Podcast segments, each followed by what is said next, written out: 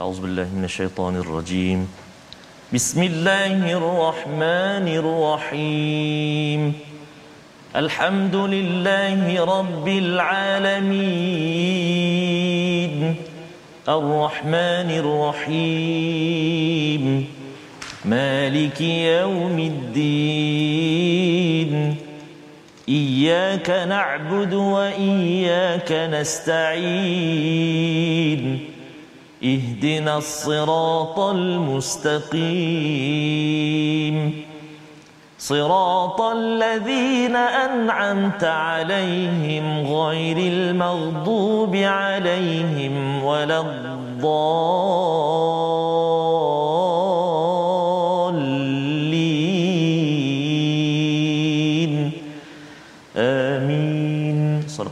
Assalamualaikum warahmatullahi wabarakatuh. Alhamdulillah wassalatu wassalamu ala Rasulillah wa ala alihi wa man wala. Syada la ilaha illallah, syada Muhammadan abduhu wa rasuluh. Allahumma salli ala sayidina Muhammad wa ala alihi wa sahbihi ajma'in. Amma ba'du. Apa khabar tuan-tuan dan puan yang dirahmati Allah sekalian?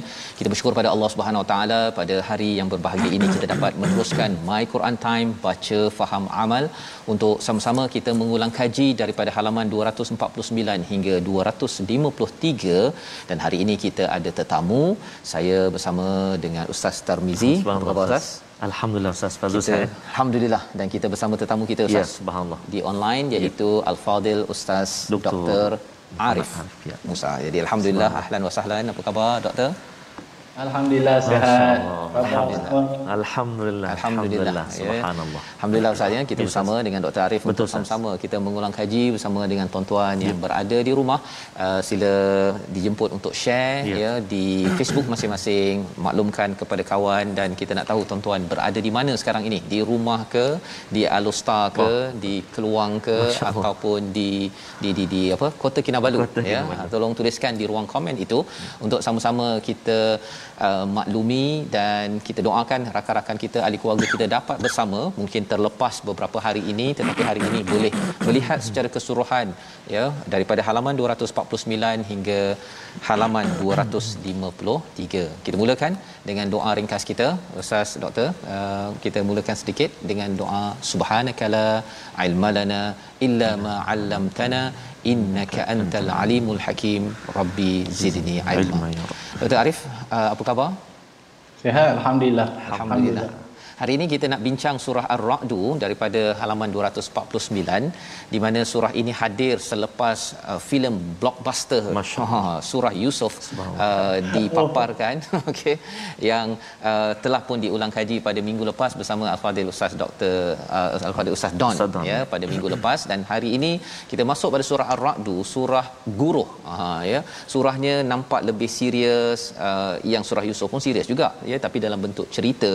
Mungkin doktor boleh uh, ulas selepas kita membaca ayat pertama ini untuk apakah sebenarnya tema besar daripada surah Ar-Ra'du surah 13 ini uh, dan bilakah ianya diturunkan sebagai ulang kaji kita pada pada hari ini. Jadi tanpa buang masa kita bersama Ustaz Tarmizi ya. Kita nak baca ayat pertama Ustaz Pertama, ya. baik, memimpin kepada tuan-tuan yang berada di rumah. Ya. boleh buka muka surat 249 adik-adik yang cuti hari ini. Betul Ustaz.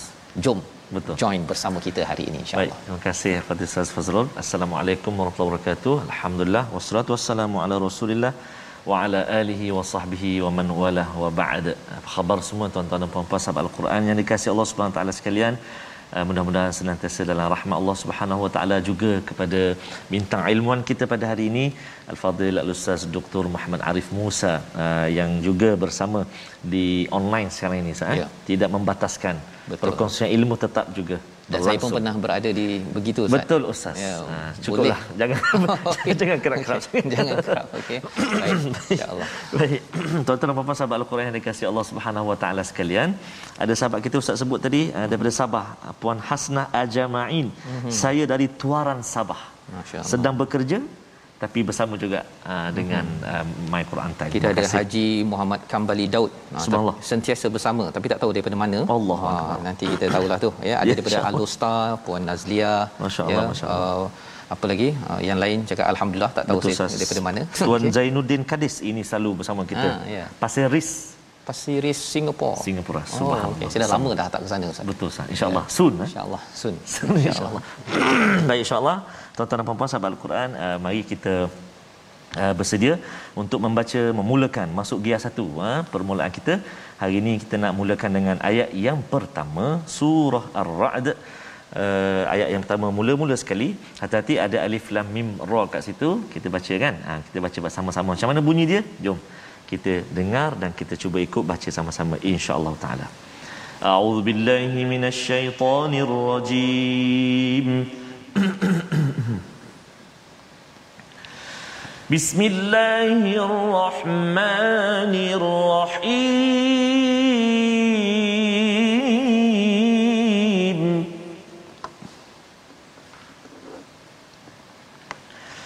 ألف لام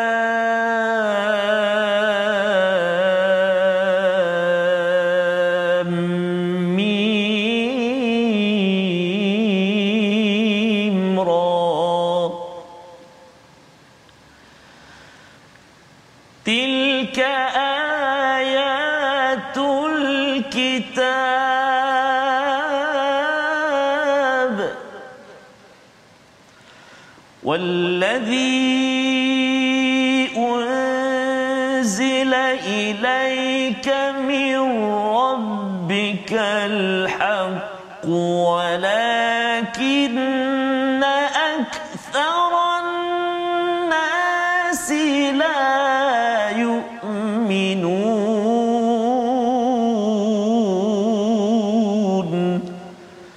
صدق الله العظيم. Surah Al-Azim ayat pertama daripada surah 13 surah Ar-Ra'd halaman 249 Alif Lam Mim Ra. Ini adalah ayat kitab Al-Quran dan kitab yang diturunkan kepadamu wahai Muhammad daripada Tuhanmu itu adalah benar tetapi kebanyakan manusia tidak beriman kepadanya. Kita bersama Al-Fadil Ustaz Dr Arif Musa untuk doktor kalau dapat dicerahkan apakah uh, kesimpulan ataupun gambaran luas tentang surah Ar-Ra'd. Jika surah Yusuf Ustaz Betul, kita sudah lihat tentang betapa hidup ini di badai ombak tetapi jika bersama Tuhan hmm. sebenarnya Tuhan sedang membawa kita ke aras maqam yang lebih mulia lebih tinggi bagi orang yang muhsinin ataupun muhsin orang yang berbuat baik surah ar-ra'd silakan Dr Arif Okey, bismillah, alhamdulillah wassalatu wassalamu ala Rasulillah wa ala alihi wa sahbihi wa mawalah. Assalamualaikum warahmatullahi wabarakatuh. Waalaikumsalam Uh, terima kasih Ustaz Fazrul, terima kasih Ustaz Termizi, My Quran Time kerana sudi menjemput saya sekali lagi untuk uh, berkongsi dengan uh, penonton-penonton di luar sana uh, tentang uh, surah Ar-Ra'd. Uh, surah ni jarang-jarang saya rasanya kita mentafsirkan uh, surah-surah yang begini. Biasanya kita akan pergi pada surah-surah yang lebih pendek. Uh, tentang soalan ustaz tadi iaitu apakah sebenarnya gambaran secara umumlah uh, surah Ar-Ra'd dan uh, ia dah hadir di dalam mushaf ia hadir selepas surah Yusuf. Uh, surah Ar-Ra'd ni ustaz uh, kalau ikutkan ulama ada berselisih pendapat sedikit tentang waktu penurunan surah Ar-Ra'd ni. Ada setengah ulama yang mengatakan bahawa dia turun pada Makkiyah. Jadi sebelum hijrah. Ada setengah ulama mengatakan bahawa surah Ar-Ra'd madaniyah. Tetapi yang lebih rajih yang disebutkan oleh para para setengah sebahagian mufassirin atau sebahagian ahli tafsir uh, melihat kepada uh, topik-topik yang dibincangkan di dalam surah Ar-Ra'd ni ini uh, kita boleh mengatakan bahawa dia lebih dekat uh, dengan surah Makkiyah. Jadi bila kita katakan sebegitu kan jadi seperti mana mungkin penonton-penonton di luar sana aa, dah biasa dengan Ustaz Fazrul selalu mentafsirkan surah-surah Makkiyah dan surah Madaniyah, kita boleh melihat ya bagaimana surah Makkiyah ni biasanya dia akan membincangkan tentang masalah-masalah akidah. Ha, masalah-masalah paksi-paksi tauhid ataupun usul tauhid. Ha, jadi sebab itu jika kita tengok secara uh, laju sahaja surah Ar-Ra'd ni, ha, kita boleh katakan secara umum ya surah Ar-Ra'd ni seolah-olah dia nak menegaskan tiga perkara. Yang pertama adalah kesempurnaan sifat Allah melalui kekuasaannya dan ilmunya yang maha sempurna. Kan? Kita boleh lihat beberapa ayat di dalam surah Ar-Ra'd menceritakan tentang kekuasaan Allah dan kesempurnaan sifatnya. Itu yang pertama. Yang kedua mungkin juga kita boleh katakan secara umum surah Ar-Ra'd ini dia hendak Allah Subhanahu Wa Taala ingin membuat satu penegasan bahawa Al-Quran yang diturunkan ini adalah daripada Allah Subhanahu Wa Taala. Justru Al-Quran ini membenarkan Nabi sallallahu alaihi wasallam sebagai seorang rasul. Ha, jadi pengutusan rasul ini dibenarkan melalui penurunan Al-Quran. Ha, dan juga celaan ha, kepada orang musyrikin Mekah yang enggan menerima Al-Quran ha, dan juga mereka bukan sahaja enggan menerima Al-Quran sebagai satu wahyu bahkan mereka meminta-minta pula permintaan yang melampau-lampau daripada Nabi sallallahu alaihi wasallam. Yang mana mungkin ustaz nanti akan uh, apa akan kita akan bincangkan juga sebentar lagi insya-Allah.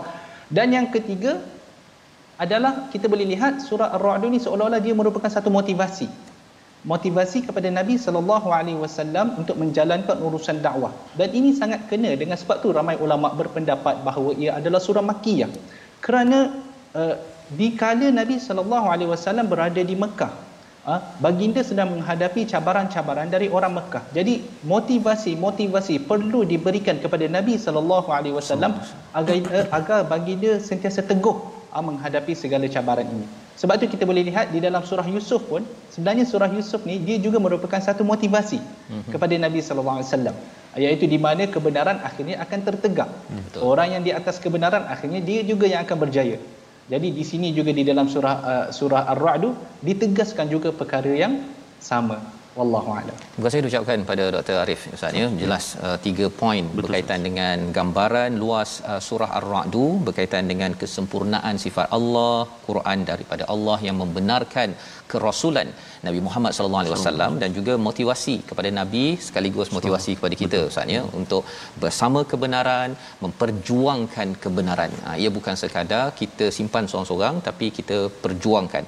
Itu sebabnya di dalam ayat yang ketujuh uh, surah Ar-Ra'd muka surat 250 itu satu ayat pada ayat ketujuh ini yang kita nak baca ustaz ya. Yes, bercakap tentang walikulli qaumin had setiap kaum itu ada orang yang pemberi petunjuk Betul, ya dan mungkin bersama dengan Dr Arif nanti hmm. boleh cerahkan apa sifat orang yang memberi petunjuk ini dan kadang-kadang bila ada istilah munzir ini hmm. tegur Betul. ya tapi kadang-kadang tegur itu ada menyebabkan ada orang yang sakit hati Betul, ataupun ada yang sampai nak bergaduh pun Betul. ada macam mana sifat itu yang disampaikan pada ayat ketujuh. Kita baca dahulu bersama Ustaz Tarmizi. Baik, terima kasih kepada Ustaz uh, Fazrul, kepada Ustaz Dr. Arif. Uh, sahabat-sahabat kita di Facebook, sahabat-sahabat kita di TV, uh, televisyen yang sedang menyaksikan hari ini. Uh, kalau anak-anak kita Ustaz, uh, hari ini hari Sabtu, uh-huh. besok ada sehari lagi cuti cuti sebelum bermula balik hari Senin nanti sedih dia ya sedih subhanallah walaupun kat rumah juga betul betul subhanallah dan juga sahabat-sahabat kita di Facebook terus uh, kongsikan terus sebarkan uh, antaranya subhanallah sahabat-sahabat yang selalu bersama kita ustaz. Walaupun uh, nun jauh uh, berada di luar negara sana puan Katifah Safar Ahmad. Alhamdulillah. Dari Finland cuaca musim panas tapi hanya 14 degree aja pagi ni. masya-Allah jadi Terima kasih kerana senantiasa bergabung dengan kita bersama dengan Majlis Al-Quran ini. Majlis uh, kita membaca kita menelusuri Al-Quran. Dan hari ini kita ulang kaji pula. Subhanallah. Itulah cantiknya Ustaz eh? ya. kita jalan-jalan jalan-jalan jalan-jalan ada kita ulang kaji, ulang kaji. Subhanallah. Dia break sekejap lah break sekejap. Ya. hidup ni tak boleh laju sangat oh, ya. kalau tak break tu dia langgar dinding. Ya. sebabnya kalau terlibat dengan dakwah pun Betul, kadang-kadang ada masa Allah yeah. bagi kita break tu Betul, maka kita akan menerima dengan hati terbuka Allah ya bukannya kita rasa ah, apa pasal nak break-break saya nak berdakwah. Mari kita baca baik ayat kita baca ayat yang ketujuh. Sahabat-sahabat al-Quran semuanya ayo kita baca halaman 250 ayat ke-7 insya-Allah أعوذ بالله من الشيطان الرجيم. ويقول الذين كفروا لولا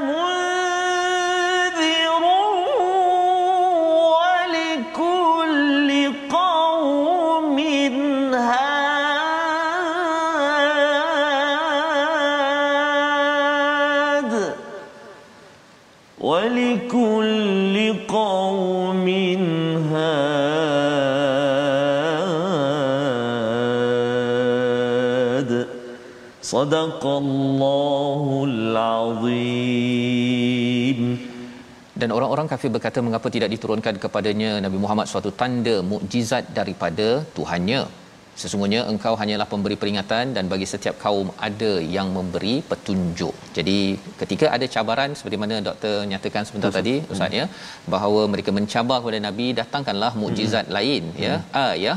Uh, Allah mengajar kepada nabi innama anta munzir wa likulli qaumin had. Apa maksud di perkataan munzir dan juga had di sini doktor silakan. Uh, menarik eh soalan ustaz uh, merujuk kepada uh, innama anta munzir wa likulli qaumin had. Munzir ini uh, jelas uh, pemberi peringatan. Uh, tetapi kalau kita pergi kepada had, had ini para ulama berbeza sebenarnya uh, dalam uh, tafsiran uh, kepada kalimah had itu sendiri. Kan dan setiap tafsiran itu boleh mengubah serba, serba sedikit maksud ayat secara umum. Ya. Ada setengah para ulama mereka ramai juga yang mengatakan bahawa had ini merujuk kepada seorang nabi. Ha, jadi sebagaimana Nabi SAW adalah pemberi peringatan kepada kaumnya, maka wali kulli qaumin had. Begitu juga kaum-kaum yang lain telah juga diutuskan seorang nabi. Maka ini merupakan bukanlah kita kata bid'ah minar rusul. Rasulullah SAW bukanlah rasul yang pertama. Bahkan sebelum-sebelum ini telah ada uh, rasul-rasul yang telah apa menyempurnakan ataupun melaksanakan uh, wahyu yang diberikan kepada mereka. Ada juga setengah ulama yang mengatakan had ini sebenarnya merujuk kepada Allah Subhanahu wa taala. Ya, iaitu pemberi hidayah. Ah yang ini seperti mana yang disebutkan di dalam surah Al-Baqarah, laisa 'alaika hudahum Allah yahdi man yasha. Ha? kamu bukanlah bertanggungjawab untuk memberi hidayah kepada mereka. Rasul tidak berkuasa untuk memberi hidayah kepada orang musyrikin ha? bahkan Allah yang memberi hidayah kepada manusia ha? sebab tu kita kalau lihat dari segi konteks ayat innama anta mundir wahai Muhammad kamu ni tidak lain hanyalah seorang pemberi peringatan siapa yang memberi hidayah Allah Subhanahu wa taala ha? dan juga ada setengah ulama yang mengatakan bahawa had ini merupakan kita kata ia merujuk kepada al-Quran kitab yang diturunkan. Ha? yang mana kitab ini telah menjadi jelas satu benda yang jelas panduan yang jelas. Kan? Ah, jika kalau kalau kalau kita mengikut tafsiran ini kalau kita lihat kita lihat lebih luas lagi. Kita ke belakang sikit kita tengok ayat itu secara umum. Wa yaqulul ladzina kafaru laula unzila alaihi ayatun min rabbih. Ah, kita boleh lihat bagaimana orang musyrikin Makkah kan bila mana al-Quran telah diturunkan kepada mereka Nabi sallallahu alaihi wasallam menjelaskan maksud al-Quran itu kepada mereka benda itu menjadi jelas diturunkan dalam bahasa mereka bukan sahaja itu bahkan ada seseorang yang tolong membantu memberi penjelasan yang lebih lanjut jika ada terdapat benda-benda yang kurang difahami. Jadi kita kata wahyu itu telah tertegak, telah jelas, kan? Tetapi apa yang mereka minta? Mereka minta mukjizat-mukjizat yang lain. Kalau boleh mereka nak Nabi SAW diberikan apa ni? uh, tongkat seperti Nabi Musa yang jelas boleh nampak bertukar hmm. menjadi ular. Hmm. Kalau boleh mereka nak Nabi Nabi Muhammad ni so, apa boleh uh, apa ni boleh sembuhkan uh, hmm. orang yang sakit seperti mana Nabi Isa alaihi salam. Jadi permintaan-permintaan yang melampau. Kan? Uh, sedangkan di depan mereka yang dibaca oleh Nabi sallallahu alaihi wasallam merupakan dalil yang paling jelas. Kan? Dalil yang paling jelas. Ah tetapi apakan daya orang musyrikin ini mereka tak nak dalil yang jelas ini mereka minta dalil-dalil yang yang lain. Ha? dan kalau kita ambil konsep konteks ni kita ambil keadaan ini kan sikap orang musyrikin ini kita boleh nampak juga ramai benda ni sebenarnya jadi dalam kalangan manusia pada zaman sekarang. Ramai manusia masih lagi mencari asal usul manusia asal usul kejadian manusia. Macam mana manusia ni ada? Kenapa kenapa kita kita ni ada di atas muka bumi ah, maka saintis-saintis semua pergilah cari ha, apa teori yang boleh dipakai. Akhir sekali kalau barat sebelah sana apa teori yang dipakai? Dia pakailah teori Darwin. Kita Darwin. semua sedia maklumlah. Ha, iaitu manusia berasal daripada monyet mm-hmm. kan? Berdasarkan kepada kajian ni lah kajian tu kajian ni kajian tu kan? Sedangkan di dalam al-Quran Allah Subhanahu wa taala telah jelas menyebut bahawa kita ini diciptakan oleh Allah Subhanahu wa taala melalui manusia yang pertama iaitu Nabi Adam alaihi salam tetapi orang putih masih lagi duk cari kan? Orang kafir orang kafir masih lagi duk mencari. Kenapa kenapa kenapa kenapa? Dia minta benda-benda yang lain pergi pergi kaji benda-benda yang lain sedangkan apa yang terbentang di depan ha, mereka tidak mahu melihat. Ini yang mungkin kita boleh katakan ha, mereka mempunyai mata tetapi a'yunun la yubsiruna biha. Mereka mempunyai mata tetapi mereka tidak sebenar-benar melihat ha? Ha? jadi mungkin kalau saya boleh nak kaitkan mungkin saya boleh tambah sikit ya Zat ya silakan kalau saya boleh mm-hmm. saya nak tambah sikit lah ya. ha? mungkin bolehlah kita kaitkan sedikit sikap beginilah sikap yang benda dah jelas tapi masih lagi nak dalil-dalil yang lain mm-hmm. bagi orang-orang yang masih lagi tak percaya kepada covid lah Ha, benda ni agak agak agak pelik jugalah. Betul. Ha, benda sudah menjadi satu benda yang sangat jelas. Ha, di mana COVID ni adalah benar. Ya. Kan? Berapa juta orang sudah terkena COVID, berapa juta orang sudah kematian dan kita boleh lihat di sekeliling kita. Kan? Dah banyak kematian-kematian yang berlaku. Orang yang saya kenal, saya yakin Ustaz Fazrul pun kenal, ha, Ustaz Tarmizi pun ada ya. kenalan-kenalan yang mana telah pergi ha, kerana musibah COVID ini. Tetapi masih lagi ada orang yang tidak percaya dengan apa yang telah diberikan oleh kerajaan. Ha, sikap begini yang sangat suka kita nak kita nak kita nak nak nak, nak apa? Nak ubat. Ha, sukar untuk kita nak tangani. Kerana benda telah begitu jelas di depan mata, diterangkan oleh kerajaan, oleh pakar-pakar yang berpengalaman, yang diiktiraf, tetapi mereka masih lagi nak cari benda-benda yang lain yang menyokong ha, apa yang mereka sangkakan. Wallahu a'lam. Terima kasih ucapkan pada Dr. Arif ya menjelaskan tentang cara betul, fikir Ustaz ya. Dia sudah ada satu mukjizat, satu tanda yang betul, yang benar tetapi kalau boleh nak yang lain. Yeah. Nak yang lain. Untuk menyokong, nak sokong apa pun tak tahulah sokong apa kan. Sebenarnya dah cukup. Tetapi manusia ada kumpulan yang dia tak cukup-cukup. Betul kan dia nak uh, menunjukkan kedegilannya. Mm-hmm. padahal bukti sudah cukup. Dan cara berfikir inilah yang perlu uh, yang akan diubat oleh al-Quran. Betul ya syaratnya ialah sikap itu ya kalau di awal surah ar-ra'd alif lam mim ra itu maksudnya ya Allah ya. saya tak tahu engkau saja yang tahu dengan bukti ilmiah dengan bukti-bukti yang ada harapnya saya ini merendah diri Allah akan buka lebih banyak lagi al-haqq kebenaran sebagaimana ayat yang pertama ustaz baca awal yes, tadi. Jadi insya-Allah kita nak menyambung selepas ini yep. tentang buih. Ha ya, ha. ada dua jenis buih. Apakah kepentingannya apa kaitan dengan tuan-tuan yang membaca al-Quran. Mari kita sama-sama ikuti selepas kita berehat. My Quran time baca faham amal insya-Allah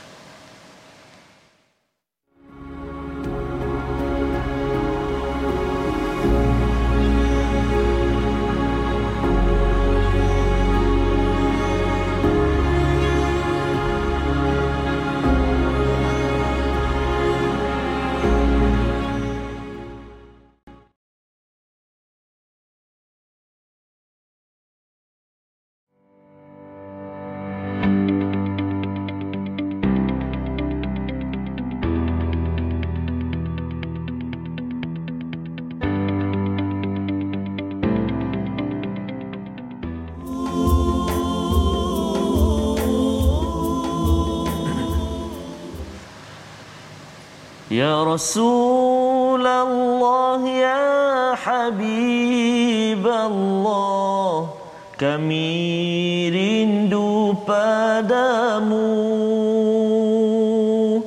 Allahumma salli ala Muhammad ya Rabbi salli alaihi wasallim اللهم صل على محمد يا ربي صل عليه وسلم Allahumma salli ala sayyidina Muhammad wa ala sayyidina Muhammad.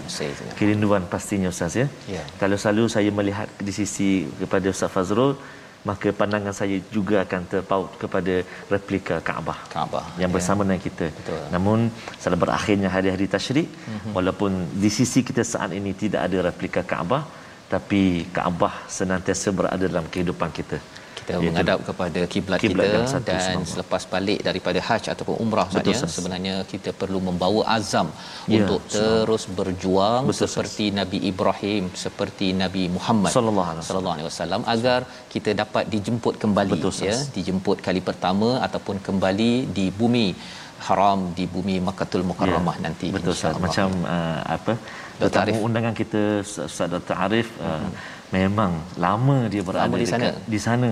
Setiap hari boleh ziarah. Allah. Akbar subhanallah. Muhammad. Allah sallallahu Muhammad wa ala ali Muhammad. Jadi alhamdulillah sahabat-sahabat kita terus uh, bersama dengan kita ustaz ya, pada yeah. hari ini. Saya tertarik satu tadi ustaz uh, Dr Arif ustaz uh, Fazrul.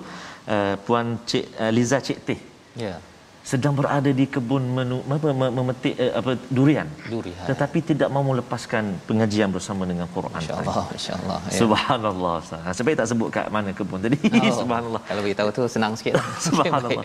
Jadi sahas. kita nak meneruskan ya pada ya. halaman 251 ya. di mana salah satu daripada ayat yang ingin kita ulang kaji adalah ayat yang ke-17 Betul, Ustaz. Hmm. Ayat yang uh, sedikit panjang Betul. tetapi saya yakin ini adalah ayat yang amat uh, istimewa. Mula sahaja anzala. Allah Allah ya jadi bersama Ustaz Tarmizi. Betul, untuk nanti Dr Arif boleh uh, jelaskan tentang banyak kali Allah menggunakan perkataan zabat iaitu hmm. buih. Ya apakah yang penting diambil pelajaran apabila kita berinteraksi dengan ayat ini insyaallah? Bersama Ustaz Tarmizi. Terima kasih kepada Ustaz Fazrul. Uh, uh, bahagia uh, Ustaz Dr Muhammad Arif. Uh, sahabat-sahabat Al-Quran yang dikasihi Allah SWT sekalian tuan-tuan puan-puan ibu ayah Uh, dalam halaman yang ke-251 ni ustaz eh kalau kita perhatikan tuan-tuan dan puan semua cuba tengok kan. Cantik eh? Di hujung setiap ayat tu cuba kita tengok. Uh, dalal wal asal al qahar al al amthal mihad. Susunan dia Allah Akbar. Indah ha? sangat indah sekali subhanallah. Jadi yang kita nak baca sekarang ni ialah uh, ayat yang ke-17 agak panjang seperti uh, kata Ustaz Fazul tadi. Dan memang Ustaz jarang-jarang kalau kita jumpa permulaan allazi eh, eh sorry anzala. Uh, wallazi ada selalu anzala jarang-jarang sekali ya. kita jumpa di permulaan uh, ayat ha? jadi insyaallah kita sama-sama baca insyaallah. Uh, ayat yang ke-17 sama-sama ya a'udzubillahi minasyaitonirrajim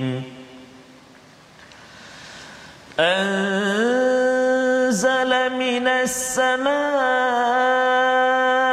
ماء فسالت أودية بقدرها. فسالت أودية بقدرها.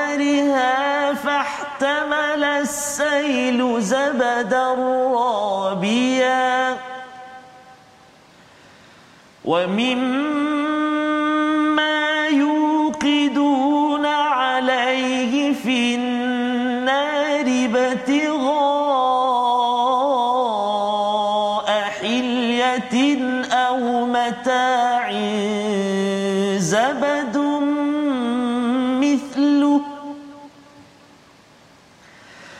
كذلك يضرب الله الحق والباطل.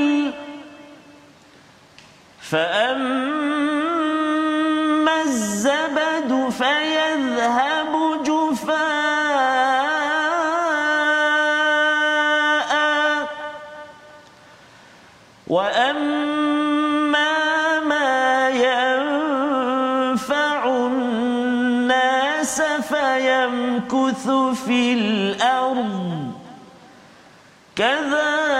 كذلك يضرب الله الأمثال.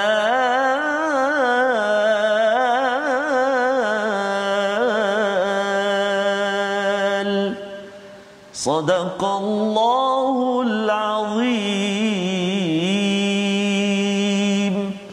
Al-Nazim ayat yang ke-17 Allah telah menurunkan air hujan daripada langit lalu mengalirlah mengalirlah ia di lembah-lembah menurut kadarnya maka arus itu membawa buih yang terapung. Dan daripada apa logam yang mereka leburkan dalam api itu untuk dibuat perhiasan atau peralatan ada buihnya seperti buih arus itu. Demikianlah Allah membuat perumpamaan mengenai sesuatu yang benar dan yang batil adapun buih akan hilang sebagai sesuatu yang tidak ada gunanya tetapi yang bermanfaat bagi manusia akan tetap ada di bumi demikianlah Allah membuat perumpamaan ya. kita terus sahaja ya, bersama dengan Dr Arif untuk menjelaskan apakah yang dimaksudkan dengan ya. buih-buih ini dan bagaimana kita mengambil pelajaran terutama dalam zaman penuh kegawatan sekarang ini ya. di kalangan manusia ada yang berbeza pendapat ya. ada cabaran ekonomi cabaran sosial ayat ini harapnya doktor boleh jelaskan silakan Okay. Um, mengenai buih tu, kalau saya boleh bagi uh, jawapan yang mudah terlebih dahulu, uh, buih di dalam ayat ini ia merujuk kepada segala perkara-perkara kebatilan dan juga idea-idea pemikiran yang salah ataupun kita panggil sebagai syubhat. Okey, itu secara mudahnya. Jadi buih ini ia akan hilang dan pergi begitu sahaja. Apa pun yang memberi manfaat kepada manusia maka ia akan kekal. Itu yang disebutkan di dalam ayat. Sekarang saya nak pergi secara untuk kita nak memahami apa sebenarnya yang cuba disampaikan oleh Allah Subhanahu Wa Taala di dalam ayat ini. Ya. Iaitu ayat ini dia ada satu perumpamaan. Kalau kita buka kitab-kitab tafsir, ia menceritakan tentang Al-Quran sebenarnya. Mm-hmm. Mungkin saya boleh jelaskan dahulu ayat ini, kemudian barulah kita tengok dalam konteks zaman sekarang. Anzala minas sama'i ma'an fasalat awdiyatun biqadariha fahtamala as-saydu zabal ar-rabi'a. Ayat ini walaupun dia menceritakan tentang air yang datang daripada langit dan kemudian dia melalui lembah-lembah yang pelbagai mengikut kadarnya. Para ulama tafsir menyebut bahawa ayat ini dia menggambarkan kebenaran ataupun menggambarkan al-Quran itu sendiri. Ya. Di mana al-Quran ini diturunkan oleh Allah Subhanahu wa taala daripada langit. Dan dia akan melalui kalau di dalam ayat ini dikatakan air itu melalui lembah-lembah yang pelbagai. Mm-hmm. Ya. Tetapi kalau para ulama kata al-Quran ini akan melalui hati-hati manusia yang pelbagai. Mm-hmm. Fahtamala sailu zabad ar-rabiya. Maka setiap lembah itu akan menampung atau akan mengambil uh, air itu sekat mengikut kadarnya. Maka seperti juga hati manusia. Bila mana Al-Quran itu lalu di atas hati hati manusia, jadi respon setiap hati itu adalah pelbagai. pelbagai. Ada setengah hati ini yang mana hati ini memang dihidupkan dengan iman. Ah, ha? dia memang telah ada sifat ikhlas, dia memang ada akhlak-akhlak yang baik. Maka bila mana Al-Quran itu lalu di atasnya, hati itu dengan cepat menyerap ha, menyerap Al-Quran itu. Bahkan bukan sekadar itu, dia bukan sahaja menyerap Al-Quran itu, kadang-kadang di dalam hadis Nabi SAW yang lain, ada juga menyebut, bahkan ada di kalangan mereka ini yang daripada air itu, dia boleh memberikan air itu kepada orang lain. Mhm. Seperti mana setengah-setengah lembah, yang mana setengah-setengah lembah ni dia ada pokok-pokok ha, yang yang yang yang boleh hidup ha, kerana ada yang air tersebut ada juga binatang-binatang lain yang datang boleh minum daripada air tersebut. Betul kan Ustaz? Ya, ha, boleh ke faham? Ya, Okey. Okey. Jadi seperti mana itu perumpamaan dia, maka orang yang soleh, orang yang hati dia bersih, jauh daripada sebarang syubhat, jauh daripada sebarang kebatilan. Bila mana al-Quran itu datang, dia bukan sahaja boleh menyerap al-Quran itu dalam hatinya, bahkan dia boleh kita kata apa menampung air tersebut untuk diberikan kepada orang-orang lain untuk mendapat kebaikan daripada Al-Quran itu. Dan begitu juga ada setengah orang yang hati dia keras. Hmm. Kan? Di mana air itu bila dia lalu, dia akan lalu dengan begitu cepat. Dia akan lalu dengan dengan begitu cepat. Kan? Dia akan pergi orang kata apa hati yang keras macam hati orang hati orang-orang Yahudi.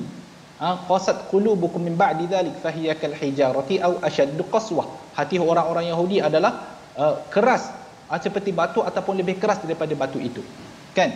ha, maka hati-hati orang yang keras maka al-Quran itu tidak boleh menembus okey apa kaitan dia dengan kebenaran dan kebatilan yang kita sebutkan tadi dengan buih itu mm-hmm. maka Allah Subhanahu Wa Taala nak menyebutkan di sini kebenaran itu ha, dia kekal dia akan kekal adapun kebatilan fayadhhabu jufaa kebatilan benda-benda salah ideologi ideologi pemikiran yang salah ia akan hilang bila sampai masa dia dia akan hilang mm-hmm. Kalau kita lihat, kita tengok dalam sejarah mudah. Kita tengok dalam kisah Ashabul Kahfi. Kan? Ha? Uh, apa nama? Raja yang zalim yang memerintah pada satu-satu masa yang tidak membenarkan siapa-siapa pun untuk menyembah Allah Subhanahu Wa Taala. Ha? Bila sampai masa raja itu hilang begitu sahaja. Agama yang dia pegang hilang terus macam tu. Yeah. Tetapi apa yang kekal? Ashabul Kahfi yang kekal. Yeah. Sampai 300 tahun kemudian dia kekal bahkan agama yang dipegang oleh ashabul kahfi sampai ke hari ini kita semua masih mentauhidkan Allah Subhanahu wa taala maka apa yang Allah Subhanahu wa taala nak sebutkan adalah kebenaran. Ia akan kekal. Bukan sahaja di atas dunia bahkan dia akan terus kekal sehingga ke hari akhirat. Ya. Kerana ketauhidan ini sampai kita insya-Allah insya-Allah diminta kita minta pada Allah Subhanahu wa taala akan kita semua dimasukkan di dalam syurga. Walaupun kita di dalam syurga ketauhidan itu masih wujud. Bila mana orang-orang kafir bila mereka berada di dalam neraka di mana syirik? Syirik semua sudah hilang. Hilang. Dah tak boleh pakai dah syirik. Jadi apa sahaja kebatilan apa sahaja idea-idea yang salah syubhat-syubhat idea-idea ini akan akan hilang. Yang kekal hanyalah kebenaran. Bila kita menceritakan tentang kebenaran Ustaz saya perlu jelaskanlah memandangkan baru-baru ni adalah timbul isu yang pelbagai di kalangan para asatizah kan? Di kalangan ya. sahabat-sahabat kita juga ada juga yang yang orang kata memberi sepatah kata dua, dua kata kan? Sepatah ya. dua kata dalam isu-isu ini. Perlu saya jelaskan kebenaran ini dia bukan milik sesiapa ya? Kebenaran adalah milik Allah Subhanahu Wa Taala. Ia bukan dimiliki oleh mana-mana individu. Mhm. sebagai seorang muslim kita perlu munsif. Kita perlu menjadi seorang yang kita kata uh, berpegang kepada kebenaran. Ha? tak kisah kalau dia datang daripada pihak yang mana-mana pun. Mana-mana. Okey? Dia bukanlah macam yang saya sebutkan dia bukan milik individu. Bukan bermaksud individu ini sentiasa berada di atas kebenaran. Tidak. Mm-hmm. kan? Kullu bani adam khata wa khairul khata'in at-tawwabun setiap yeah. daripada manusia itu melakukan kesalahan. Dan sebaik-baik orang yang melakukan kesalahan adalah orang-orang yang bertaubat. Saya sendiri Ustaz Fazrul Ustaz Tarmizi kita yeah. semua tidak lari daripada kesalahan. Betul. Kan? Ha? tetapi apa perlu yang perlu dipegang oleh para para para, para uh, orang kata orang awam adalah bila mana kebenaran itu timbul maka kita berpegang dengan kebenaran itu janganlah kita taksub dengan sesiapa pun ha? tetapi kita hendaklah berpegang kepada kebenaran dalam masa yang sama ustaz kalau saya boleh tambah ustaz boleh ya. ke ustaz boleh ya, boleh, boleh, boleh. isu yang saya kena sebutkan jugalah minta maaf lah ustaz ya isu yang timbul baru-baru ni saya boleh melihat ha, di mana berlaku pertelingkahan yang kita kata pertelingkahan ukhawi lah. Uh, pertelingkahan sesama saudari Islam. Mm-hmm. yang mana kita ada seorang tokoh yang disegani. Uh, yang banyak menyumbang dalam dakwah Islamiyah. Banyak menyumbang dalam kebajikan Islam. Dan kita ada seorang lagi tokoh di sebelah sana yang banyak menyumbang dalam kebajikan orang Islam di di Gaza. Okey apa yang berlaku di antara kedua-dua tokoh ini wallahu taala a'lam dan saya saya berdoa pada Allah Subhanahu wa taala agar mendamaikan kedua-dua tokoh ini.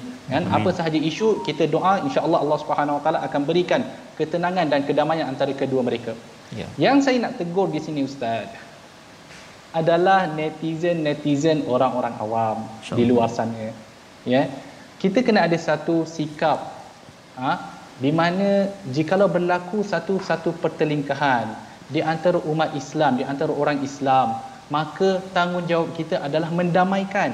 Mendamaikan. Kita yeah. hendaklah mendamaikan isu tersebut mendamaikan antara kedua orang kedua tokoh ini. Mm-hmm. tetapi ramai di kalangan kita suka menjadi apa yang kalau kita dulu masih kecil-kecil lah panggil apa tu? Apa tu? Uh, dia suka mengapi-apikan lagi. Ha, batu api. Apa, batu api. Ah, batu api. Bukan batu seremban ah, batu ha, api. Batu. Bukan batu seremban Ustaz. batu api Ustaz. Kan? Kita nampak dah berlaku pertelingkahan. Yang lain yeah. duduk menuang lagi minyak atas api Masya yang Allah. Mhm. membara. Yeah. Kan? Di mana ukhuwah Islamiyah itu? Di mana hak muslim kita? Yang mana sebenarnya Nabi sallallahu alaihi wasallam sebut, "Ala ukhbirukum ala afdal min darajatis salat was siyam was sadaqah?" Tidakkah engkau mahu aku memberitahu kamu apa yang lebih baik daripada darjat solat, siam dan sedekah? Ha? Solat, puasa dan sedekah. Apa yang lebih baik? Islah dzatal bain. Yang mana hmm, kita yeah. meng- mengislahkan, mendamaikan antara dua orang yang bermusuh. Subhanallah. Kan? Jadi kita perlu jelas kat sini bahawa kita perlu menjadi pendamai, kita perlu meredakan keadaan, bukan kita perlu menambahkan lagi. Benda Betul. tu kalau jadi di antara anak-anak kita ustaz, kena marah ustaz.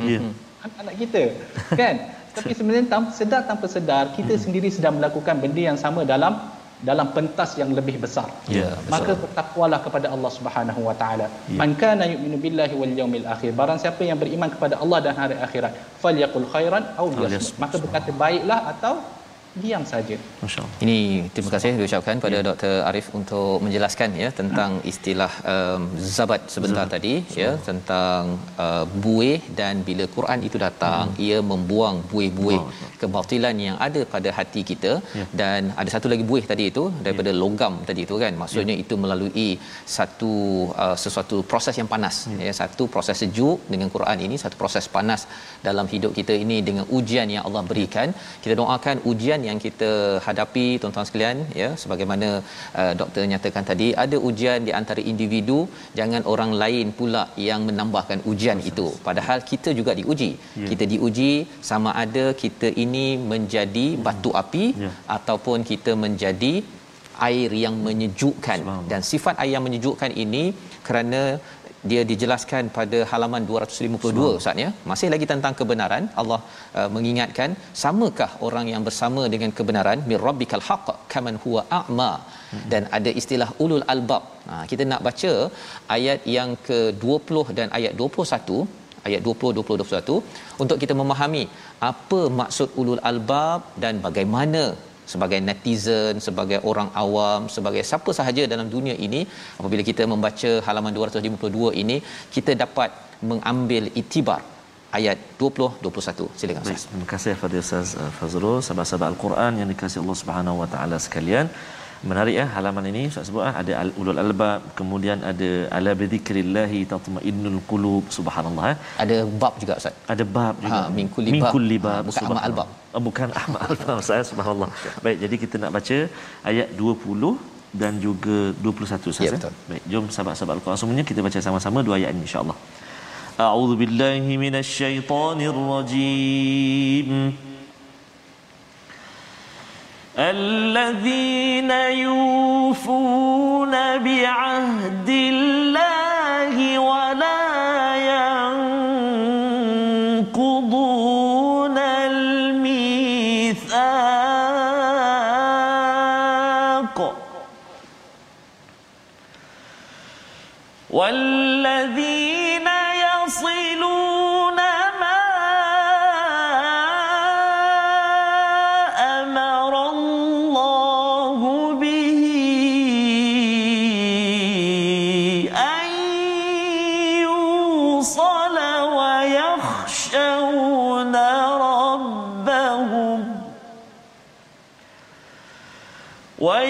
玄武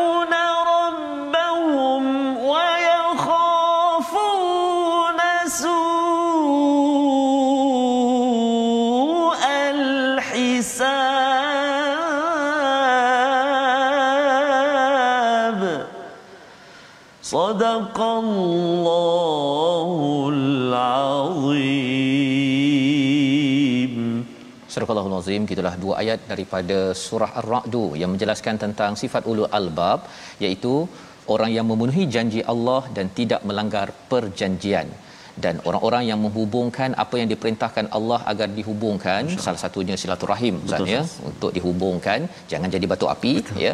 Dan mereka takut kepada Tuhannya dan takut kepada hisab yang yang buruk. Allah. maksudnya kita takut di sisi Allah ketika kita menaib ini yes, yes. adakah kita mengapikan ataupun hmm. kita mendamaikan Allah. itu yang kita belajar daripada Dr Arif sebentar tadi dan kita takut su al hisab takut setiap perkataan yang kita type tersebut dia punya kiraannya Betul, itu su uh, ya. doktor ya yang sebenarnya mungkin dalam masa satu minit terakhir ini Masya mungkin Allah. doktor boleh buat kesimpulan ya. tentang ciri ulu albab apakah nasihat kepada semua yang menonton TV yang sedang menggunakan Facebook dalam kita meng- menyikapi kepada senario keadaan hidup penuh cabaran sekarang ini silakan doktor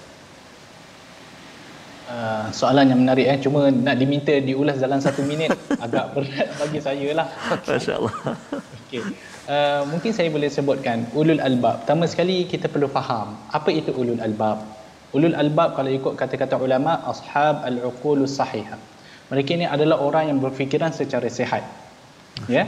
Ustaz masih boleh dengar saya kata ke? Boleh ya, jelas? Ya, jelas. Okay. Tiga, tinggal 30 saat lagi doktor. Allah Akbar. Okey. Sifat-sifat ulul albab itu yang disebutkan di dalam ayat-ayat yang selepas itu. Sifat itu perlu ditadabbur oleh setiap netizen. Perlu dipegang oleh setiap netizen. Saya tak sempat nak ceritakan satu-satu di sini. Tetapi hendaklah kita sebagai orang Islam baca Ashabul Ulul Albab, apakah sifat-sifat yang disebutkan selepas itu, itu yang perlu dipegang. Insya-Allah kita akan selamat dan akan disambut oleh para-para malaikat di syurga nanti. Wallahu a'lam. Terima kasih ucapkan pada doktor pendek ya dan kita memang nak berdoa Ustaz agar kita menjadi ulul albab dan kita doakan seluruh umat Islam ini mendapat status ini kita nak berdoa bersama ustaz ya. Dr Arif ya. di sana ya doktor tolong ya. kita doa bersama-sama pimpin doa ini Betul. agar dalam kegawatan COVID-19 kita tidak mahu kita mengapikan memanaskan lagi hmm. keadaan sehingga Allah murka kepada kita tapi Allah izinkan kita masuk ke jannatu adn silakan doktor amin ya بسم الله الرحمن الرحيم الحمد لله رب العالمين والصلاة والسلام على سيدنا محمد وعلى آله وصحبه أجمعين آمين. اللهم إنا نسألك العفو والعافية آمين. في الدنيا والآخرة آمين. اللهم إنا نسألك العفو والعافية في ديننا ودنيانا وأهلنا ومالنا آمين. اللهم استر عوراتنا وآمن روعاتنا اللهم احفظنا من بين أيدينا ومن خلفنا وعن أيماننا وعن شمائلنا ومن فوقنا